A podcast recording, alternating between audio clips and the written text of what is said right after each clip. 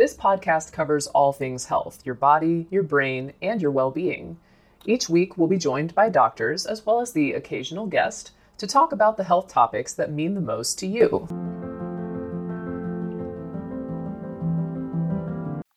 Now, today we're going to be talking about a difficult and distressing subject sexual abuse in children. I think I probably speak for a lot of us when I say that I hope that this is something that I'm never going to be faced with. But I'm also aware that, as potentially the first professional that has knowledge of the abuse, my initial response and input could make a huge difference to that child's psychological and physical well being.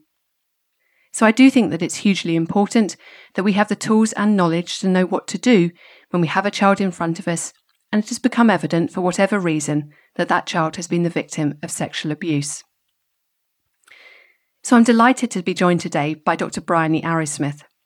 I was a medical student with Bryony more years ago than I care to remember now. After medical school, Bryony went on to train as a paediatrician, and she has always had a keen interest in community paediatrics and safeguarding. She is now consultant paediatrician at The Haven, the Sexual Assault Referral Centre in London. And so she's very well placed to advise and guide me through the considerations and decisions involved in the initial management of these children and what is expected of us in primary care. So, welcome, Bryony, and thank you very much for taking the time to record this podcast with me. No problem. So, I guess the first question I'd be interested to understand is how might the abuse become evident to us? How might it present to us in primary care? Well, there are a number of ways that sexual abuse may present to a GP. There might be a direct disclosure to you from a parent or um, from the child, or a parent may come to you to ask for advice about what to do next after they've um, discovered the abuse. A child might present to you with, or you may diagnose a sexually transmitted infection, pregnancy, or a genital injury. Or it may actually be very vague symptoms like recurrent abdominal pain, recurrent urinary tract infections, or vulvovaginitis new onset nocturnal enuresis, headaches, deliberate self harm, or depression. So, just lots of different ways.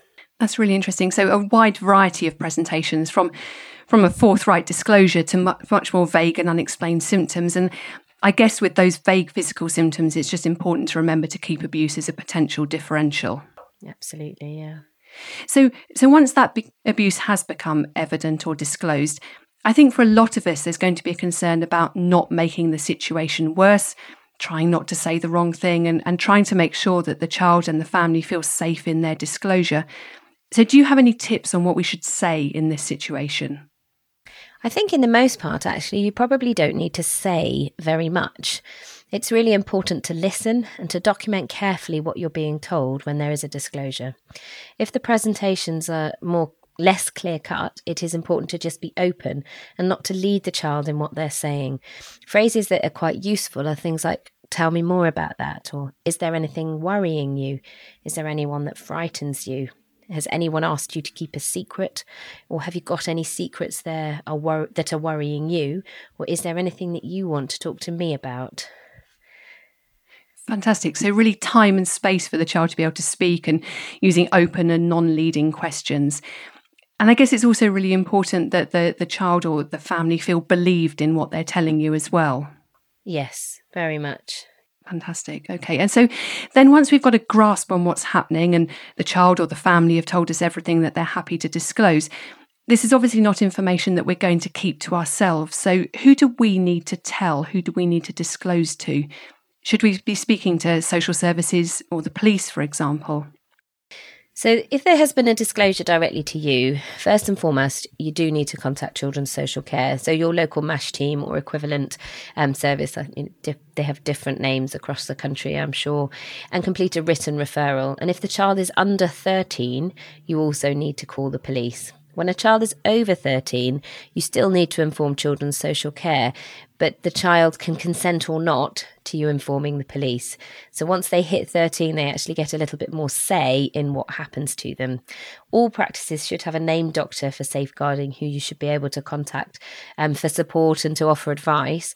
And depending on the provision in your area, you might be able to speak to the SARC directly for advice, but usually it's the police who would be the ones arranging the forensic medical examination with the SARC rather than a medical professional doing that.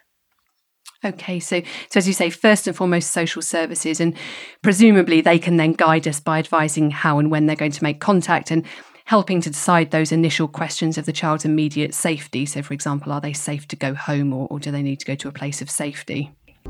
We'll be back after a quick break.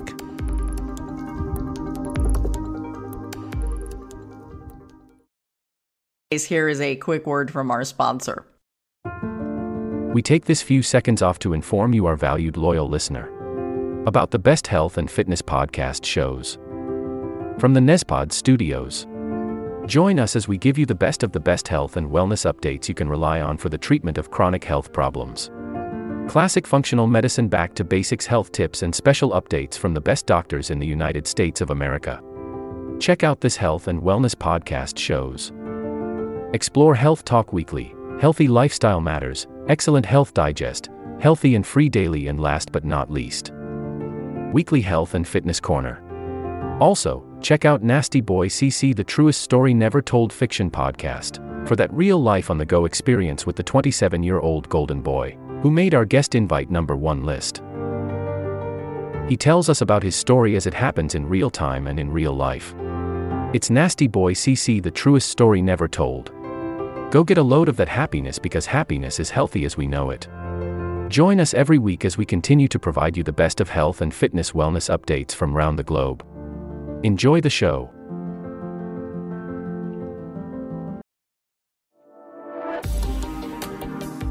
And now, back to our episode. Yes, absolutely. And and it's interesting that you say we contact the police if the child is under the age of 13 and then over the age of 13 we can contact the police with the child's consent. As I think I'd always assumed that the police would always be involved in cases of sexual abuse um, involving a child. And presumably this differentiation is not due to a question of consent to the sexual activity. This is abuse and therefore non-consensual but but more to do with having the capacity to to decide what happens to them afterwards. Yes, I mean, so under the age of 13, there is never a decision for the child to make because they don't have capacity to consent for any form of sexual activity. And so that the age, that sort of age cutoff comes in where they then get more of a say because of their capacity. So you will have children who are over the age of 13 who you deem not to have the capacity to make decisions and that is uh, that comes into it just as you may have adults who don't have the capacity to make certain decisions. Um, but under the age of 13 children are not deemed to be able to consent to any form of sexual activity over the age of 13, there are circumstances within which the police are not going to be involved if the activity, sexual activity, is deemed to be consensual. Um, however, obviously, as you said, we aren't talking about consensual sexual activity. We're talking about um, rape um, and sexual assault. So, but they still maintain that element of choice. Now, if you make a, a referral to MASH, then there is going to be a strategy meeting in in that situation, the police are going to uh, have a level of knowledge about what has happened. But whether you call the police directly um, is up to the young person or can be up to the young person. Some social care departments will tell you you have to, but one must always bear in mind that there are more factors at play for that young person and the decision to call the police is not always in their best interest or isn't always keeping them safe. And for some young people, it's about time, it's about telling, disclosing to police within a time frame that suits them in a place that suits them when they've had chance to tell their parents for example. So there's lots of factors that come into it and it's a complex decision. But children's social care there's never any question about. Um, and then the police there is is a, is a slightly grayer area. And a young person who is over the age of 13 can choose to not have police involvement that's really interesting. Thank you for clarifying that. And can I just ask, does that need to inform the police change depending on the perpetrator of the abuse? So, for example, if there are other children at risk or if the perpetrator was in a position of power, does that decision remain the decision of the victim, provided they're over the age of 13, or can that consent be overruled to protect others? So, this sort of, in a way, comes under the public interest law. And this is not exclusive to sexual abuse. This is across the board, there are certain situations where it is deemed um, okay or acceptable, I think is a better word, to override a patient's confidentiality in the public interest. For example, gunshot wounds that come into A&E, those sorts of things. And the GMC have some very clear guidance about the circumstances within which you can consider overriding patient confidentiality to inform the police. If the alleged perpetrator is in a position of authority within social care, there's also a um, a team called the LADO, um, who are involved in investigating professionals. Um, so there may be situations where that decision, you may want to challenge that decision um, or the, then see, but you also can can try to safeguard those other pe- other people without overriding the consent. Um, if there are situations where perhaps this is um, a stranger assault, somebody's been pulled off the street, and y- you are concerned from that level of public interest, sometimes the police may process the samples anonymously so then they don't know who the samples have been taken from and they don't have that information but then it's used to see if that dna matches somebody that they already have on their system or matches other crimes. And then they the police may then come back to the sexual assault referral center to see if they can ask the person if they would be able to speak to them um, anonymously or off the record, as it were, to find out a little bit more information. Um, but that is something that you know the person can say no to. So yes, there are going to always be caveats to that. You know, it's up to you. But also, I think it's important to remember as a, a doctor in primary care, what they do there and then isn't actually necessarily their overriding final decision. And it may be that it's too overwhelming to involve the police at that time because we have to remember that for that the police are not always viewed in a positive light. Um, they are not always deemed to be protective. Um, and the thought of involving the police could just be too much at that point. And that's why I would say your absolute bottom line is children's social care because then you're looking at safeguarding and um, keeping in and then and, and an investigation starting. And then there are going to be opportunities further down the line to disclose to the police if that's what that young person wants to do or can do with support and definitely where i work in the haven we have um, SOIT appointments so the SOIT team are the sexual offences investigation team and they will meet with a person anonymously um, to discuss the process of what happens reporting a crime um, such as rape or sexual assault. Um, and then they can, people sometimes after that appointment will decide to report having not wanted to report beforehand. And sometimes people still make the decision not to report um, because obviously it's such an intimate crime. Um, it can be very difficult to speak of, um, and the implications of speaking out can be very wide reaching. Absolutely. And I think I can fully understand that, particularly in that kind of acute phase, it must seem very overwhelming to then start talking to, to police and, and other people involved. You probably don't want to be going down that line straight away. And it's good to know that that decision that they make then and there doesn't necessarily have to be their final decision. It is something that they can change their mind about later on. Absolutely. Fantastic. So, I guess the next thing I'd like to understand is what, if any, physical health concerns do we need to be aware of or act on in primary care? Particularly, I guess, at that initial consultation, do we need to be thinking about, for example, emergency contraception or hepatitis B immunisations, post exposure prophylaxis? So, absolutely, yeah. I think if a child is postpubertal or even peripubertal, then emergency hormonal contraception is vital.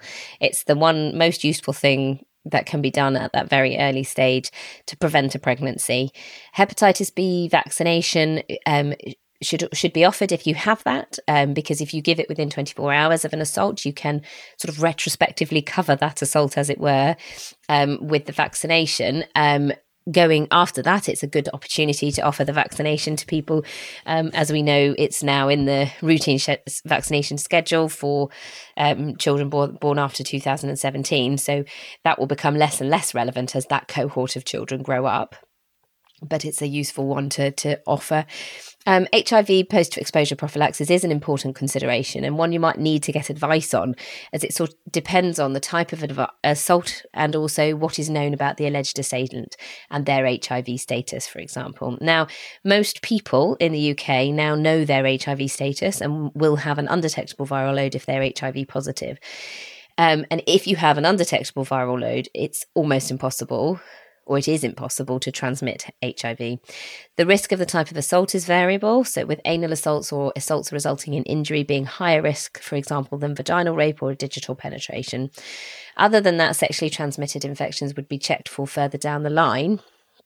But you should also assess, consider that they may have injuries that might need assessment. Okay.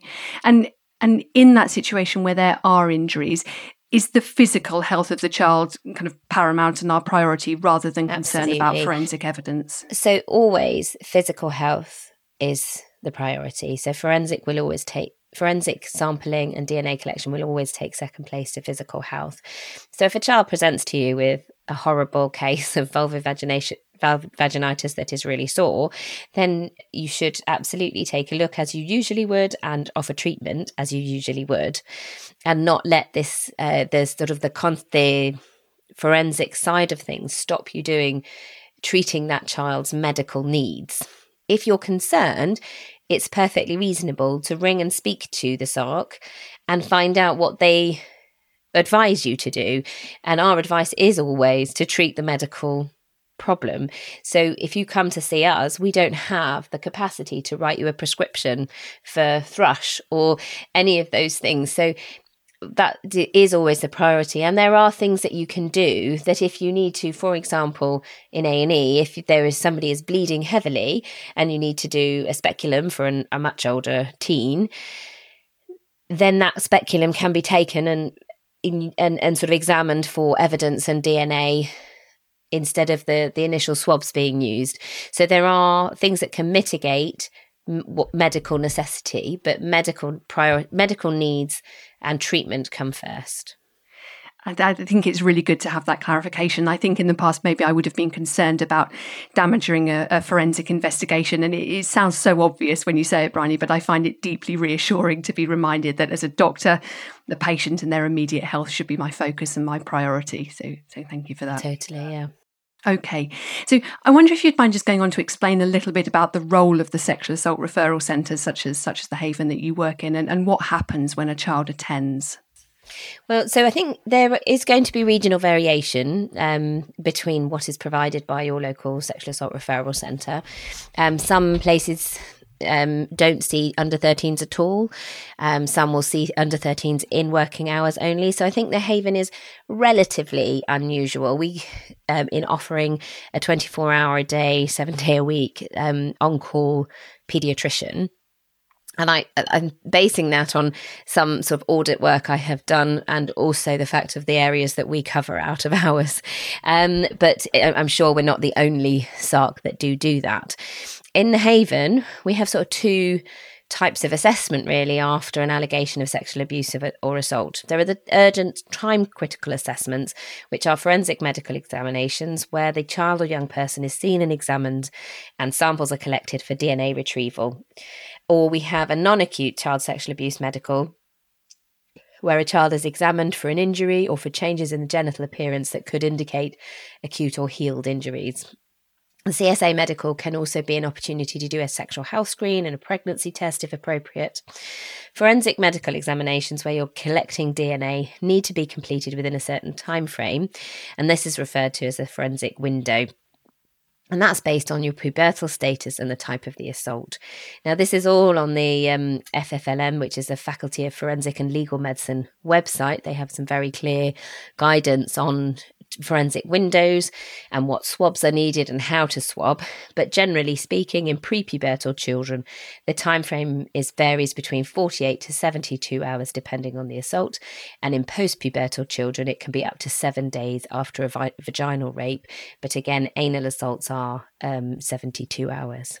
So there are many considerations in many considerations in this situation. So it's worth discussing with the SARC if you're unsure of when the assault might have taken place and advocating to the social worker and to police to consider this and that they sh- they should themselves speak to the SARC.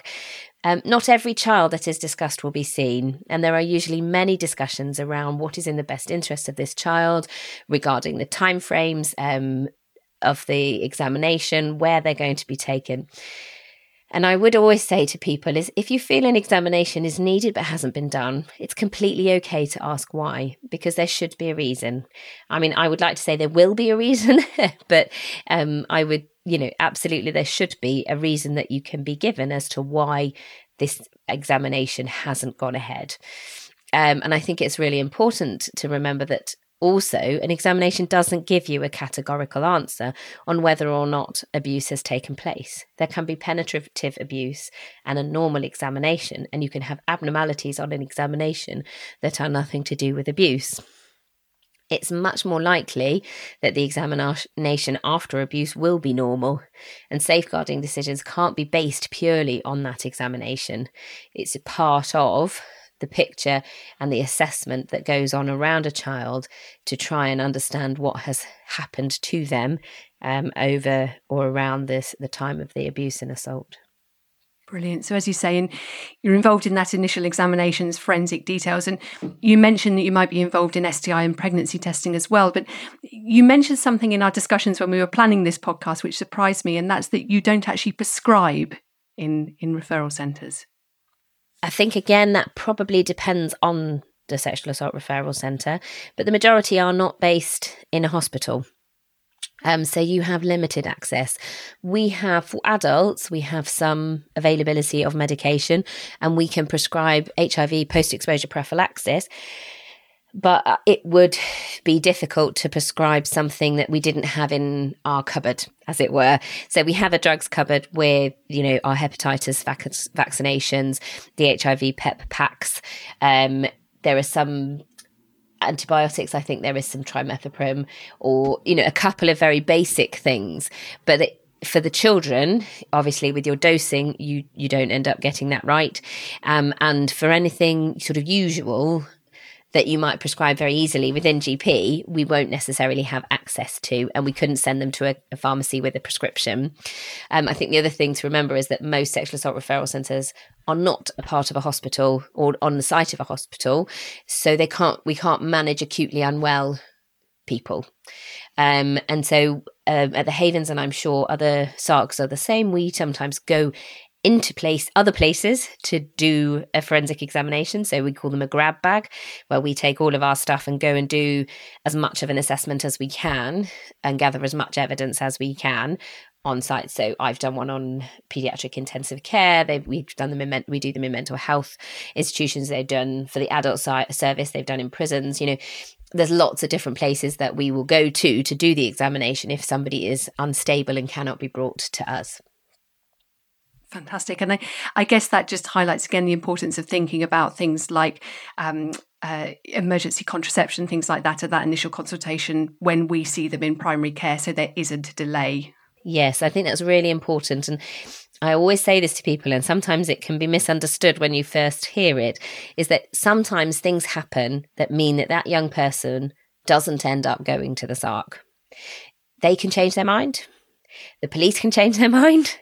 Um, other things come into place. And and actually for for the older young people within our service if a younger child is needs to be seen they will be prioritized. So our under 13s are prioritized um, because of the shorter time with forensic window and also just their age um, so things can happen that mean that it's put out. And if you think you have seven days within which to collect DNA after a vaginal assault, then you know that's a long time to be waiting for your emergency contraception. So if you have somebody in front of you, try and get in as much as you can from that perspective because you don't know what time and what else might happen in between times that might change what the outcome of when they're seen. That's great. Thank you for clarifying that. So I think that kind of covers the, the immediate care of the child who we should be informing and, and thinking about their physical health needs. So then I'm just interested to know what might be available in terms of ongoing psychological support for the child and, and maybe their family as well. Mm. And I think again, um, I, this will very much depend on the area you work in. Your local SARC would be able to advise you as to what is available in your area because often services are provided by the third sector.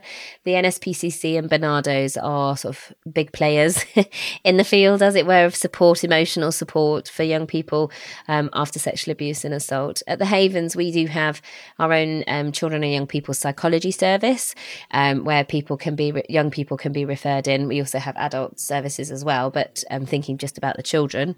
And there are your local CAMHS service, but obviously we know that often the waiting lists are very long because there's services are so overstretched.